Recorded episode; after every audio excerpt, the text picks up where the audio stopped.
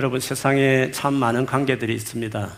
그 많은 관계 중에서 제일 가까운 관계는 어떤 관계일 것 같습니까?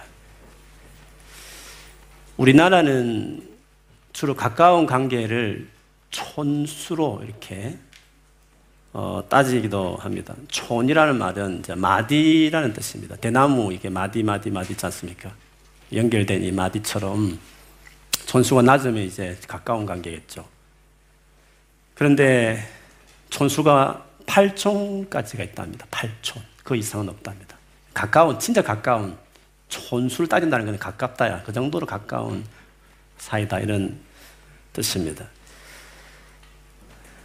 부모와 자녀 사이에 촌수가 있을까요? 1촌. 1촌, 1촌이 있다 그러면. 그러면 형제들끼리는요. 형제들끼리는 2촌. 2촌이 있다고 합니다. 그러면 우리 아버지의 형제, 즉 남동생이든지 형님이든지 아버지의 남동생은 나하고 몇촌 관계겠습니까? 예, 역시 똑똑합니다, 우리. 그러니까 런던에 우리 공부하고 있겠죠? 그렇죠? 나와 아버지는 1촌이고 형제견은 2촌이니까 2촌 하면 보태면 3촌.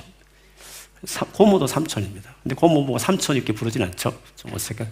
형제 같은 경우는 3촌 이렇게 부릅니다. 그 3촌의 자녀는 나와 4촌. 한 촌만 보태면 되니까 4촌이 됩니다. 그러면 부부 사이는 남편과 아내 사이는 몇 촌이 되겠습니까? 네, 역시 똑똑해요.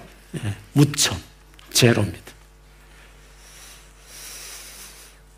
남편과 아내가 합쳐졌을 때 여전히 그냥 똑같이 하나로 있는 거죠.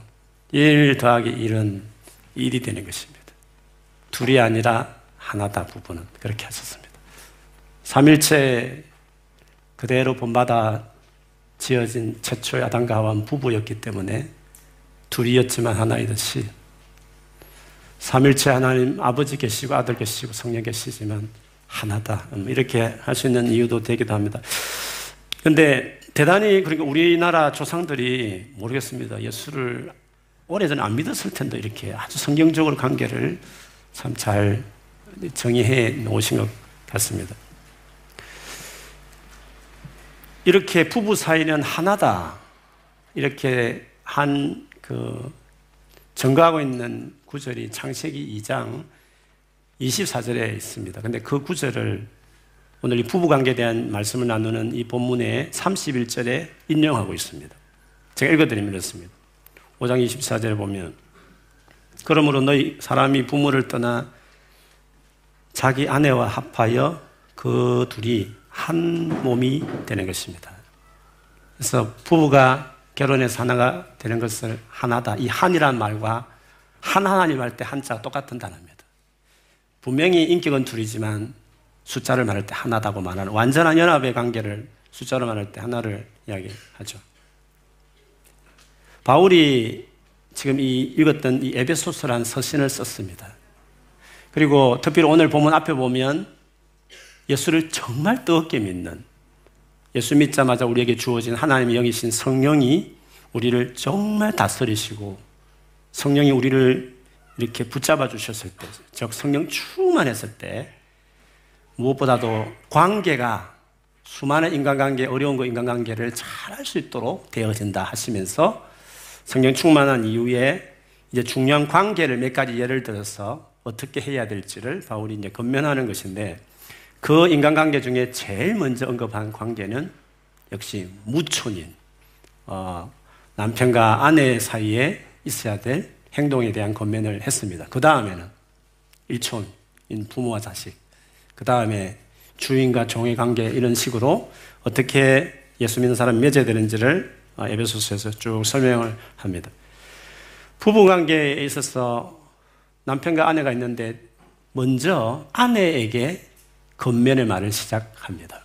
교회 여성분들이 그 당시에도 많아서 그럴 수도 있지만 아내에게 먼저 건면한 이유는 남편보다 행하기가 더 쉽기 때문에 그렇습니다. 남편에게 복종하라고 아내에게 말했습니다. 이 말은 흔히 오해하듯이 시키는 대로 다 따라한다는 말은 아닙니다. 남편에게 준 권위를 존중해서 그를, 그를 존경해 주라 이런 뜻입니다. 시키는 대로 다 따라해도 존경하지 않을 수 있습니다. 반대로 오히려 많은 갈등이 있고 그렇지만 여전히 존경하는 태도를 가질 수도 있는 것입니다.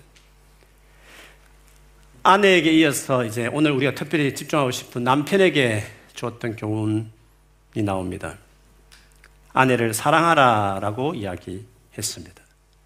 사랑하는 것이 복종하는 것보다 어렵습니다. 그것은 사랑하라고 한 이 건면 이후에 모델로 그리스도가 교회를 향한 사랑에다가 빗대었습니다. 아내가 남편에게 복종하라는 그것은 교회가 그리스도께 향하는 태도에 빗대어서 설명하셨습니다. 그러면 그리스도가 교회를 향한 헌신이 크겠습니까? 교회인 우리가 예수 그리스도께 하는 헌신이 더 크겠습니까? 말할 것도 없이 그리스도께서 교회를 향한 행동이 훨씬 더 헌신적일 것입니다. 그렇기 때문에 그리스도 같이 행하라고 말한 남편에게 주었던 사랑의 명령이 훨씬 더 비중이 있기 때문에 남편의 이 책임감이 더 무겁다는 것을 이렇게 알 수 있습니다. 부모, 자녀 사이에는 누가 더 책임감이 더 크겠습니까? 당연히, 당연히 부모가 더 있겠죠. 그러면 가족 단위를 생각해 보면 가족 전체에서 가장 큰 책임을 지고 있는 사람은 누굽니까? 아버지, 남편이라고 말할 수 있습니다. 저도 아빠고 저도 남편이지만 가정에서 제일 중요한 역할을 하고 있는 책임적인 자리에 있는 이가 저는 아빠요 남편이라는 생각을 합니다. 뭐 이렇게 성차별적으로 말을 하는 것이 아니라 하나님께서 그만큼 많은 짐을 주시고 책임감을 주신 것이었습니다. 그러니 저희 교회 출석하는 많은 남편뿐만 아니라 또 앞으로 남편에 대할 우리 형제들은 진짜 가정에서 남자의 이 아빠의 남편 위치가 얼마나 중요한가를 생각하면서 잘 준비하셔야 됩니다.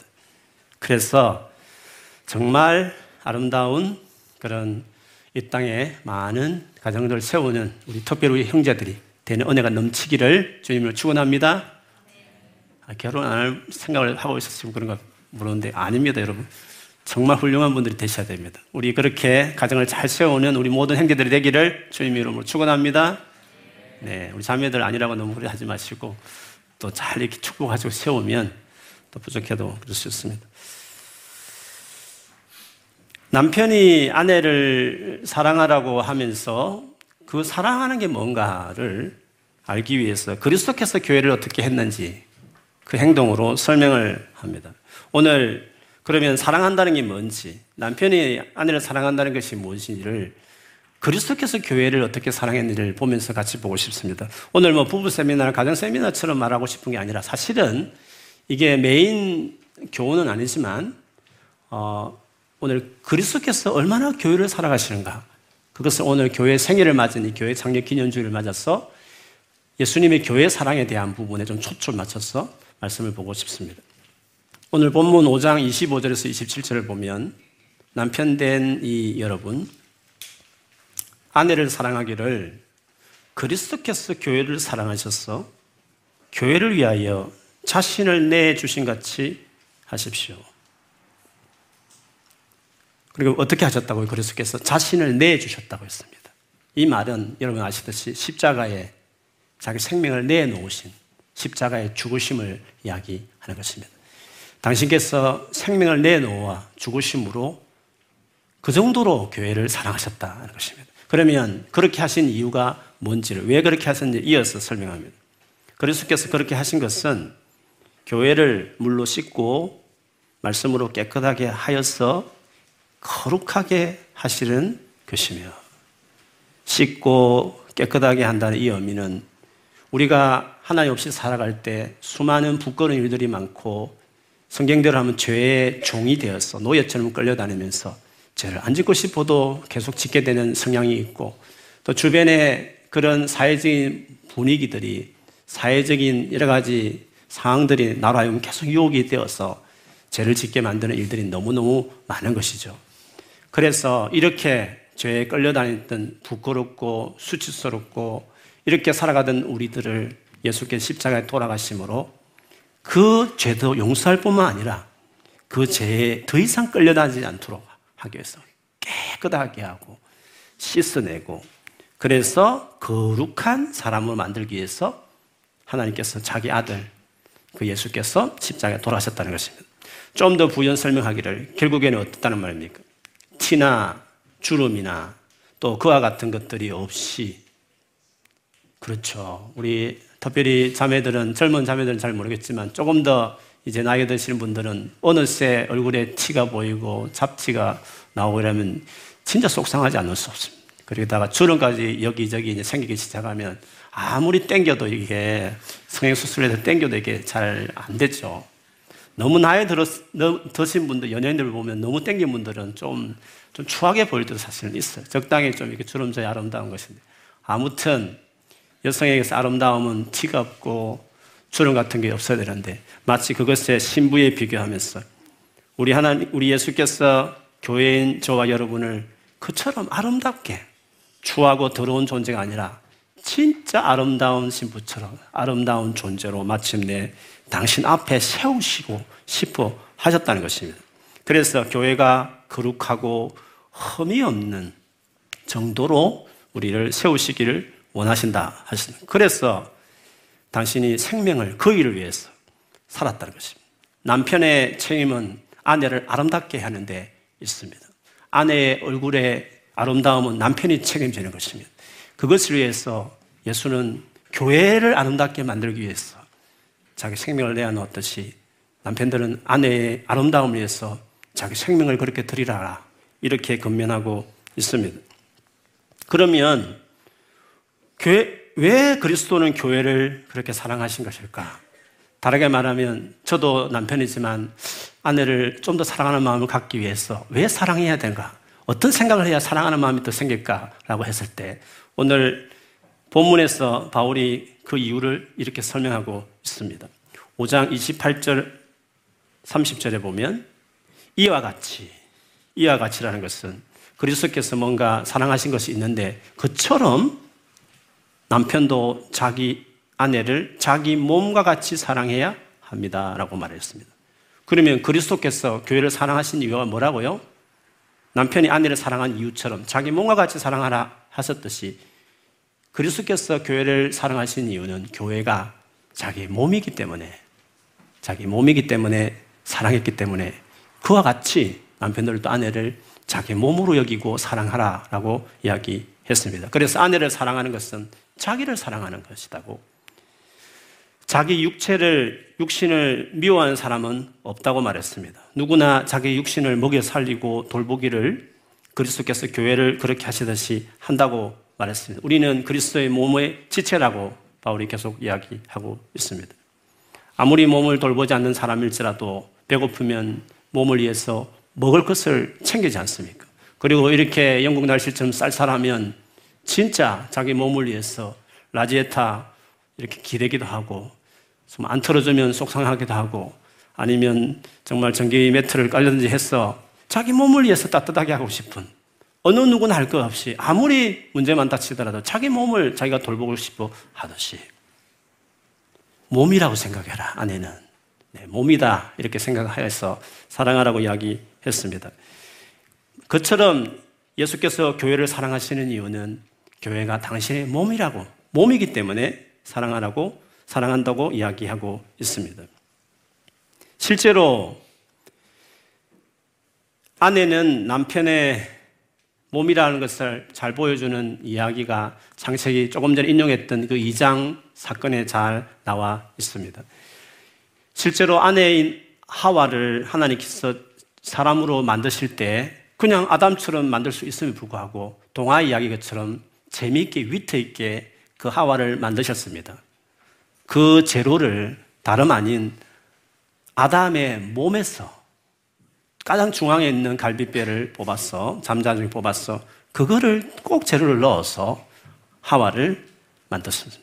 그 말은 하와는 즉 아내인 그 하와는 바로 남편의 몸에서 나온 존재처럼 그 사실은 둘이 될 수 없고 남편 안에 있었던 것이 나온 존재 같이 그런 그 몸에서 나온 그래서 아내는 남편의 몸이다라고 하는 것이 맞을 만큼 그렇게 창조하신 재미있는 이야기 있습니다. 그래서 이 바울이 이 말을 인용하면서 갑자기 감격에 찼는지 내가 지금 그리스도와 그의 몸인 교회에 대해서 지금 내 이야기를 창세기 말씀 인용하는 것이라 하면서 아담과 하와 창조 기사를 인용하면서 갑자기 교회에 대한 이야기를 그리스도와의 관계에 대한 이야기로 설명한다는 것은 이 부부 관계, 이 하나된 이 관계가 마치 아내인 하와가 아담의 몸에서 나온 몸이듯이 바로 교회라는 것도 바로 그리스도, 그리스도에게서 나온 그리스도의 몸과 같은 관계라는 것을 설명하는 것입니다. 그래서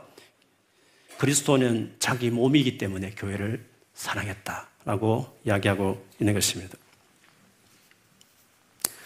이 말을 가장 많이 언급하신 분은 어, 바울이라는 분입니다. 이 에베소서를 쓰신 분이고 신약의 절반 이상의 책을 쓰신 놀라운 사도이기도 합니다. 그가 교회를 설명할 때 예수의 몸이다 이렇게 많이 언급합니다. 그렇게 하게 된 것은 그의 개인적인 경험에서 나온 것이기도 했습니다. 여러분 잘 아시겠지만 원래 이 바울이란 분이 헬라 이름은 바울이고 히브리 이름은 사울이란 말이죠. 그 사울이 그 바울이 원래 예수 믿기 전에는 교회를 모질게 핍박하던 사람이었습니다. 그냥 교회 정도 싫은 정도가 아니라 아예 예수 믿는 것들을 어디, 어디 있으면 숨어 있으면 다 뒤져가서 잡아가지고 감옥에 넣고 죽이고 고문하고 하는 일들을 제일 앞장서서 했던 사람이 이 바울이었습니다. 얼마나 열심히 있었던지 남의 나라 수도까지 다메섹이라는 수리아의 수도이기도 한 다메섹까지 크리스찬들이 도망쳐서 숨어 있다는 소식을 듣고 우리 죽으라면 비자 같은 걸 받아가지고 군인들을 데리고 다메섹에 숨어 있는 크리스찬을 잡기 위해서 가고 있는 도중이었습니다. 거의 도달할 쯤 되어서 그 길에 길에서 부활하신 예수께서 이 바울을 만나신 것이었습니다. 그 예수께서 이 바울, 이 사울에게 만나자마자 했던 첫 마디가 사도행전 9장 4절 5절에 이렇게 기록되어 있습니다. 예수님 나타나자마자 그 위험 앞에 엎드려졌습니다. 그리고 그 예수께서 사울에게 이렇게 말합니다. 사울아, 사울아, 내가 왜 나를 핍박하느냐? 왜 나를 핍박하느냐고 하는 음성을 들었습니다. 그러자 바울이 주님 누구십니까? 하고 되물었더니 나는 내가 핍박하는 예수다. 이렇게 이야기했습니다. 여러분, 바울은 예수님을 만난 적이 없습니다. 만났으면 그의 서신에 한 번 정도 기록할 만한데 전혀 나오지 않습니다. 그리고 지금 이 사건이 있을 때에도 이미 예수님은 부활한 이후로 부활의 몸으로 하나님 나라에 이미 성천하셨습니다. 올라가고 이 땅에서는 예수님이 안 계신 상태였습니다. 그렇게 보면 바울은 전혀 예수님을 만난 적도 없는 것입니다. 그런데 예수께서 한 번도 만난 적도 없는 바울에게 억울하게 네가 나를 왜 핍박하느냐 이렇게 책망하면서 되물었습니다. 아니 한 번도 만난 적도 없는 예수신데 어떻게 바울이 예수를 핍박했단 말씀입니까? 바울이 오직 핍박했던 대상은 교회였습니다. 그러니까 예수의 말씀이 무슨 말입니까? 교회에 핍박한 것은 나에게 핍박한 것이다. 교회를 향한 너의 모든 행동은 바로 나를 향한 행동이다. 그렇게 예수께서 말씀하시는 것이라고 말할 수 있습니다. 거기에서 바울은 교회가 이 땅에 남겨준 예수의 몸이구나. 교회가 예수님 자신이구나. 교회가 예수님에게 소속된 예수님과 뗄래 뗄 수 없는 예수의 몸이구나 하는 것을 바울이 알고 그래서 교회가 뭐냐 했을 때 그리스도의 몸이라는 말을 이렇게 이야기한 것이었습니다. 그러므로 나와 그리스도와의 관계는 나와 교회와의 관계와 밀접하게 관련되어 있는 것입니다. 토요 시내 전도를 하다 보면 그런 유럽 분들 많이 만납니다. 예수를 믿는다고. 그러면 제가 교회는 정기적으로 다니시냐고. 그러면 아닙니다. 교회는 다니지 않는다고. 주님 혼자 예배하고 기도하고 있다고 하는 말씀들을 많이 합니다. 그때 제가 어김없이 나눠주는 것이 이 부분입니다. 주님과의 그 관계라는 것은 주님이 남겨놓은 이 땅에 올라가시면서 성천하시면서 내 몸을 남겨두는다, 얘들아. 나를 남겨두고 가는 것이다. 내 몸을 남겨두고 가는 것이다. 그러므로 나와의 모든 관계는 내가 남겨둔 나의 뭔가의 관계와 똑같은 것이다. 하고 하시는 것입니다. 그러면 이렇게 여러분에게 물어볼 수 있습니다. 어떻게 하면 예수 그리스도를 사랑할 수 있습니까? 우리가 예수님을 정말 사랑하고 싶어 하지 않습니까? 당장이라도 예수님 여기 계시면 옥합 깨트린 그 여인처럼 진짜 예수님께 눈물 흘리고 안아보고 싶고 정말 식사도 대접하고 싶고 막 잘해주고 싶고 그렇지 않습니까? 어떻게 하는 것이 어떻게 하면 어떻게 하면 예수님을 더욱 사랑할 수 있겠습니까? 예수님이 바울에게 한 말에 의하면 우리의 그런 질문에 예수님 어떻게 대답하실 것이요? 어떻게 대답하실 것 같습니까? 내 몸을 사랑하면 된다. 내 몸을. 교회를 사랑하면 되는 것이다. 내가 정말 예수님을 잘 섬기고 싶습니다.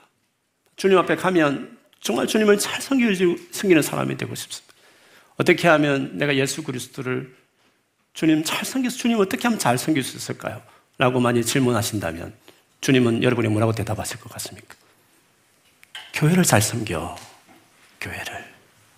교회에 섬길 자리에 서면 잘 섬겨. 그게 나를 섬기는 것이야. 라고 이야기하실 것입니다. 마태복음 25장에 보면 양과 염소 비유 여러분 아시지 않습니까? 예수님 딱 재림하셨을 때 둘로 나누지 않습니까? 오른쪽은 양 같은 존재, 왼쪽은 염소 같은 존재였습니다. 오른쪽에 양 같은 존재를 향해서 주님이 칭찬하셨지 않습니까? 네가 나를 먹여주고 입혀줬다. 근데 그 사람들이 내가 언제 했습니까? 라고 말했을 때 그 사람들이 뭐라고 말했습니까? 그렇게 말했을 때 주님이 뭐라고 말씀하셨습니까? 너희들 가운데 가장 소자, 가장 약한 것, 가장 상처 주기 쉽고 손, 손이 많이 가고 말에 상, 가시가 있고 막 만나면 막 하여튼 신경 써야 되는 소자들, 부담되는 존재들, 별로 만나면 기분 안 좋은 사람들, 여러 가지 상처도 많고 막 들어, 들으면 같이 다운되고 소자들. 그 소자들에게 해준 것이 하는 것이 나에 대해서 하는 것이다. 라고 말했습니다. 염소는 모르겠습니다. 여러 가지 뭐 자기 주님을 위해서 한다고 했습니다. 근데 주님은 나를 그렇게 하지 않았다고 말했습니다. 다른 건 했을지 모르겠지만 교회, 거기 모인 지체들을 향한 그것에 대해서 하지 않는 것입니다. 그 너는 나에게 전혀 하지 않았다라고 말을 하셨습니다. 그렇게 보면 예수님은 예수님이 재림하시면 우리의 삶을 평가하시면 평가할 때 그 마태복음 종말 관련된 가르침인데 제일 중요한 기준 아닙니까? 네가 교회를 어떻게 섬겼냐? 네가 교회에 대해서 어떤 태도를 가졌냐? 그게 심판 기준이다. 너 교회를 어떻게 섬겼어? 교회를. 지금까지 교회를 향한 너의 태도는 뭐였어? 교회를. 그것이 주님과 교회가 예수의 몸과의 관계이기 때문에 그렇게 이야기할 수 있습니다. 교회를 사랑하고 교회를 섬기는 것이 주님을 사랑하고 섬기는 것입니다. 많은 분들이 그런 열망이 있을 것입니다. 우리 꿈 있는 교회 다니는 분들 같으면 정말 예수님을 가까이 하고 싶습니다. 정말 내가 예수님의 살아계심을 경험하고 싶습니다. 정말 나도 도 주님을 정말 만나고 싶습니다. 그러면 주님께서 뭐라고 말씀하시겠습니까? 내 몸을 가까이 해라. 내 몸을. 내 몸 안에 네가 더 올인하면 나를 네가 네가 나를 경험할 것이다라고 하는 것입니다. 교회를 멀리하면서 혼자서 큐티만 열심히 하면 혼자 기도하고 성경만 많이 보면 주님을 만날 수 있다고요? 물론 만날 수 있죠. 혼자 자수성가하는 친구도 있겠지만 부족해도 정상적인 가정에서 자란 아이들이 훨씬 더 인격적으로 원하지 않고 건강하게 자라듯이 혼자 고립되어서 고고하게 독학하듯이 신앙생활을 하는데 안 되는 것이고 그러지 그렇게 하지 말라고 내가 성천하면서 나를 남겨두었어 내 몸인 교회를 남겨두었으니 교회를 가까이 하라고 하시는 것처럼 그렇게 할 때 그 모든 것이 주님을 가까이 하고 주님을 경험한다고 두세 사람이 내 이름으로 모이는 곳에 내가 같이 있다. 거기에 임재가 있는 것이다. 라고 말씀하신 것이었습니다. 그래서 교회 생활이 왜 중요하냐라고 하면 그것이 하나님의 사랑을 경험하는 길이기 때문에 그것이 예수 그리스도와 바로 직결되는 일이기 때문에 그 생활이 제일 중요하다고 말할 수 있습니다. 그리스도는 교회를 통해서 이 땅에 남겨진 몸인 교회를 통해서 우리 한 사람 한 사람을 온전하게 할 계획을 가지고 계십니다. 그것을 특별히 교회에 대한 많은 말씀하고 있는 이 에베소서에 보면 잘 나와 있는데 오늘 보면 앞에 4장 11절에서 13절에 보면 그분이 즉 하늘날 나님날에 올라가신 성천하신 예수께서 어떤 사람은 사도로, 어떤 사람은 예언자로, 어떤 사람은 복음 전하는 자로, 어떤 사람은 목사와 교사로 삼으셨습니다. 즉 교회에 이러저러한 직분을 주셨다는 것입니다. 이것만 건 아닙니다. 대표적인 직분이었기 때문에 초대교회 직분이었기 때문에 그렇게 언급할 뿐입니다. 어쨌든 교회에 이러이러한 직분자들을 당신의 몸에 예수께서 보내셨다는 것입니다. 그것은 이유가 뭡니까? 성도들을 준비시켰어. 봉사일을 하게 하고 그리스도의 몸을 세우게 하려는 것입니다. 그리하여 우리 모두가 하나님의 아들을 믿는 일과 아는 일에 하나가 되고 온전한 사람이 되어서 그리스도의 충만하심의 경지에까지 다다르게 됩니다. 라고 말했습니다. 놀랍죠? 우리가 그리스도의 충만하심의 경지까지 다다른다는 것입니다. 우리가 예수가 된다는 것입니다. 예수님 같이 완전한 사람으로 세우기를 주님이 계획하셨다는 것입니다. 우리가 이 본문에 의하면 전혀 티도 주름 잡힌 것도 없는 아름다운, 거룩한, 깨끗한 그런 신부로 당신 앞에 세우겠다는 계획과 똑같은 것입니다. 그런데 그게 어떻게 가능합니까? 어떻게? 교회에서 통해서. 지금 교회의 일꾼 주셨다는 말씀 하시면서 지금 그 이야기 하셨지 않습니까? 그러면서 뒤에 조금 전에 읽었던 그 말씀 그대로 우리 모두가 하나가 되었어. 하나님 아들 예수님에 대해서 믿는 것과 아는 일에 하나가 되고 우리 모두가 하나가 되면 온전한 사람이 되었어. 그리스도의 충만하신 경제까지 다다르게 된다라고 이야기했습니다. 그러니 우리가 신앙이 자라고 예수님처럼 온전해지는 모든 것들이 교회를 통해서 이루기로 하나님이 계획하셨다라고 볼 수 있는 것입니다. 그래서 신앙생활 하면서 가장 잘하는 신앙생활을 잘하는 방법. 예수 그리스도께서 십자가에 자신을 내어 주시면까지 하시면서 기대하셨던 그 교회의 거룩함, 아름다운 성도, 온전한 성도가 되는 지름길은 교회 생활을 잘하는 것이다는 것입니다. 그러면 교회 생활을 잘하는 것이 뭡니까? 혼자서 집에서 예배하지 말고 이렇게 그리스도를 믿고 따르는 사람들이 모인 곳에 가는 것입니다. 오늘 현장에 오신 모든 분들이 잘 하신 것입니다. 오늘 항상 그렇게 했는데 오늘 부득이하게 온라인으로 지금 계시, 집에서 예배하신 분도 아마 있을 줄 믿습니다. 그러나 특별한 사정이 아니, 아니으면 그냥 가기 싫었어. 오늘 그냥 귀찮으니까 몸은 또 별로 안 좋으니까 혹은 여러 가지 바쁜 일이 있으니까 그래서 만일에 온라인으로 예배한다면 그렇게 하면 안 되는 거죠. 가능한 현장에 나오셔서 예배하려고 노력하는 것이 중요합니다. 왜 그렇습니까? 사랑하는 관계는 직접 만나기를 원하는 것입니다. 그렇게 중요하지 않을 때 video call로 하는 것입니다. 그렇게 중요하지 않는 것은 voice 카톡을 하든지 페이스북 정도로, 페이스톡 정도로 하는 것이 진짜 사랑하는 관계는 만나기를 원하는 것입니다. 뭔데 그리 바쁜데 연애하는데 굳이 만납니까? 시간 들이고 돈 들이고 얼굴 챙겨대고 그냥 페이스톡만 하고 카톡만 계속 연애하면 되시지. 왜 만납니까, 우리가? 그렇지 않습니까? 만난 이유가 뭡니까? 사랑하는 관계니까. 사랑하는 연인은, 사랑하는 부부는, 사랑하는 부모와 자녀는 시간이 아무리 걸려도, 몸이 아파도, 아무리 바빠도, 아무리 바빠도, 정안 되면 할수 없이 카톡으로 하지만, 그러나 시간 조금만 나면 잠시 30분밖에 만나지 못해도 두 시간을 차 타고 가더라도 30분이라 만날 수 있으면 우리는 가는 것입니다. 그 비행기 값을 많이 들이고 방학이 되면 그리고 휴가 되면 어김없이 한국으로 날아가는 이유가 뭡니까? 그 비싼 돈 들이면서 왜 갑니까? 그냥 페이스톡으로 그냥 부부들하고 이야기하면 되고 가족들하고 이야기하면 되지.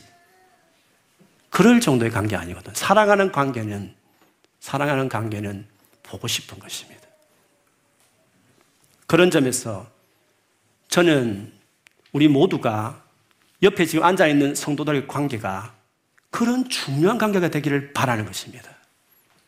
이렇게 멀지만, 이렇게 교통이 혼잡스러운 런던 한 중심이 있지만, 여기 모이는 나와 너의 관계가 별로 친하지 않지만, 내가 사랑하는, 날 위해서 목숨 바치신 예수께서 내 몸이라고 여길 만큼 그렇게 사랑하는 사람들이 여기 모이기 때문에 내 감정은 그렇게 통하지 않지만 이들이 중요한 사람들이기 때문에 중요한 사람답게 사랑해야 될 사람들이기 때문에 이들을 향한 행동과 태도가 주님에 대한 행동과 태도로 보실 정도로 중요한 관계에 있는 사람들이니까 중요하니까 만나러 가는 것입니다.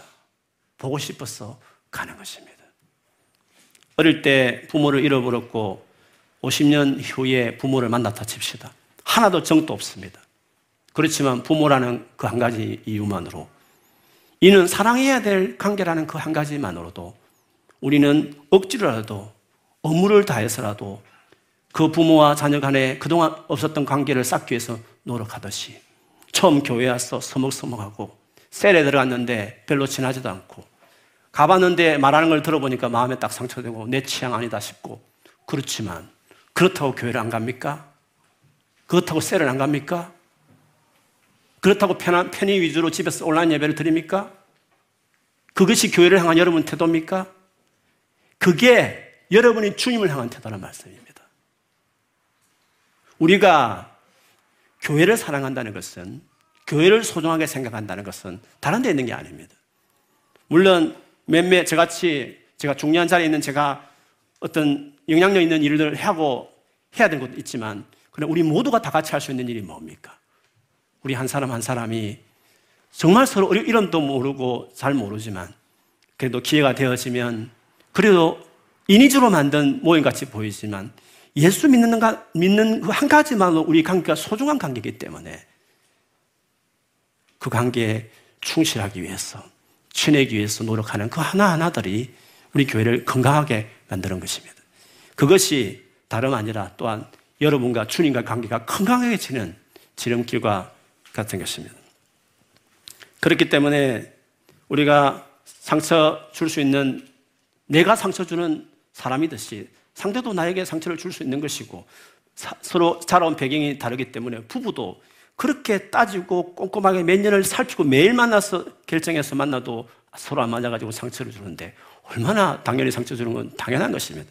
다 감수하고 관계 포기하지 않고 그렇게 신앙생활 하려고 하는 그것이 바로 교회 생활을 잘하는 것이라고 이야기할 수 있습니다.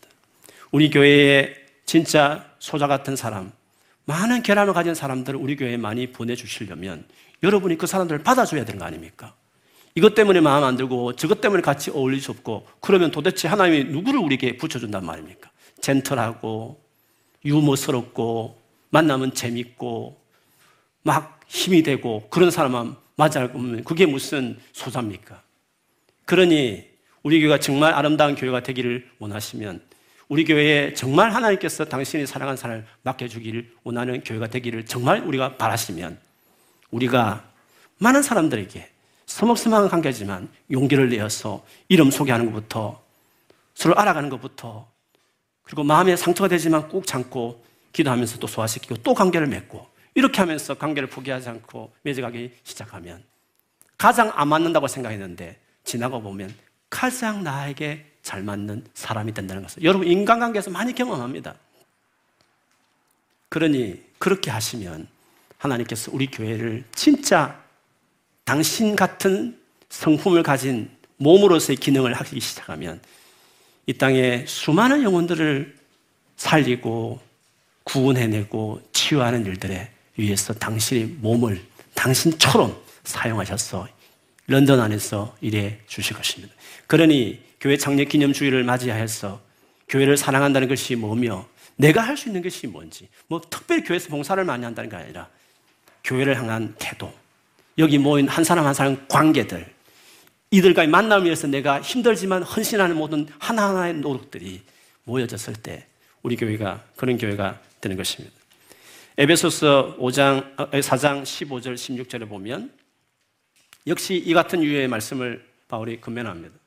우리는 사랑으로 진리를 말하고 싶 살면서 모든 면에서 자라났어. 머리가 되시는 그리스도에까지 다다라야 합니다. 놀랍습니다. 예수님까지 되라고 말합니다. 예수님까지 예수님 같은 사람이 되라고 이걸 주님이 계획하셨다는 것입니다. 어떻게 가능합니까? 온 몸은 머리이신 그리스도에 속해 있으며 몸에 갖추어져 있는 각 마디를 통하여 연결되고 결합됩니다. 조건이 있습니다. 마디들이 연결돼야 되는 겁니다. 결합이 돼야 되는 것입니다. 머리로부터 은혜가 쭉 흘러가는데 마디를 통해서 흘러가는 것입니다. 하나님이 다이렉트로 내게 은혜 준다. 예, 그럴 수 있습니다.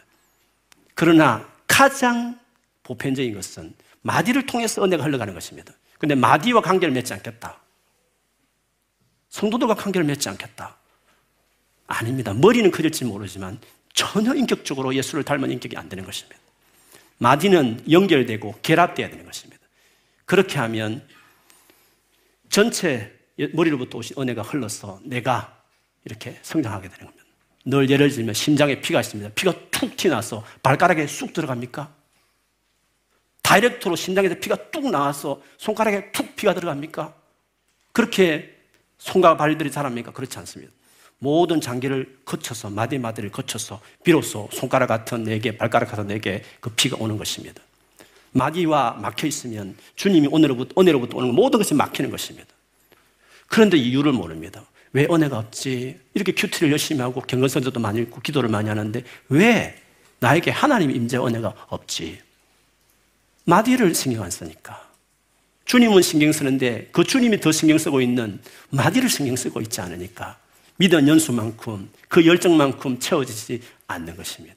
그러니 교회 생활이 제일 중요한 겁니다. 신앙 생활에. 교회 생활만 잘해도 외딴 곳에 떨어져도 부모 없고 가족 없는 이 외로운 런던에 떨어져도 다 해낼 수 있습니다. 주의 임재가 교회에 있으니까.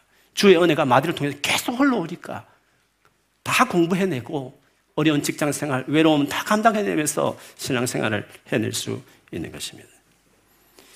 그러니 주님을 가까이 하는 여러분이 되십시오. 특별히 주님이 나를 가까이 하고 싶으면 남겨놓은 몸을 가까이 하라 하신 것처럼 몸인 교회를 가까이 하십시오. 그러면 확실히 달라집니다.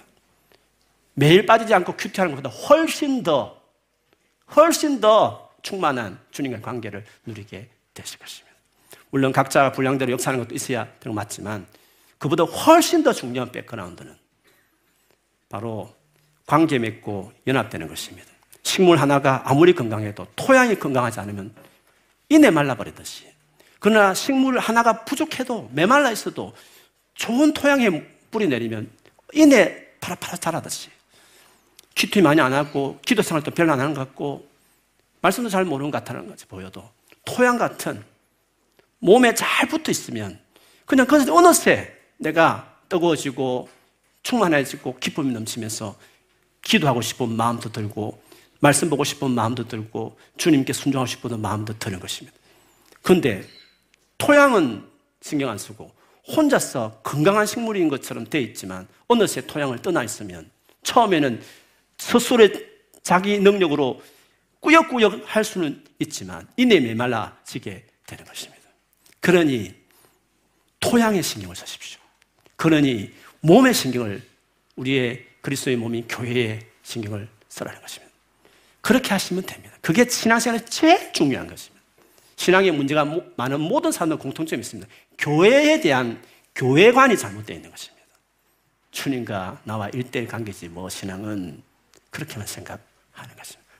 맞습니다. 그러나 그 일대일 그 관계가 그 중요한 주님 관계가 그 중요하게 생각하는 그 주님이 나와의 관계를 위해서 내 몸과의 관계를 네가 맺어야 네가 그렇게 중요하게 생각하는 나와의 관계가 사는 것이다.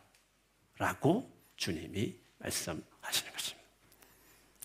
우리 교회가 오늘 이 말씀 앞에 다 순종하면 훨씬 더 다음 주부터 오늘 이후부터 좋아지는 교회가 될 것입니다.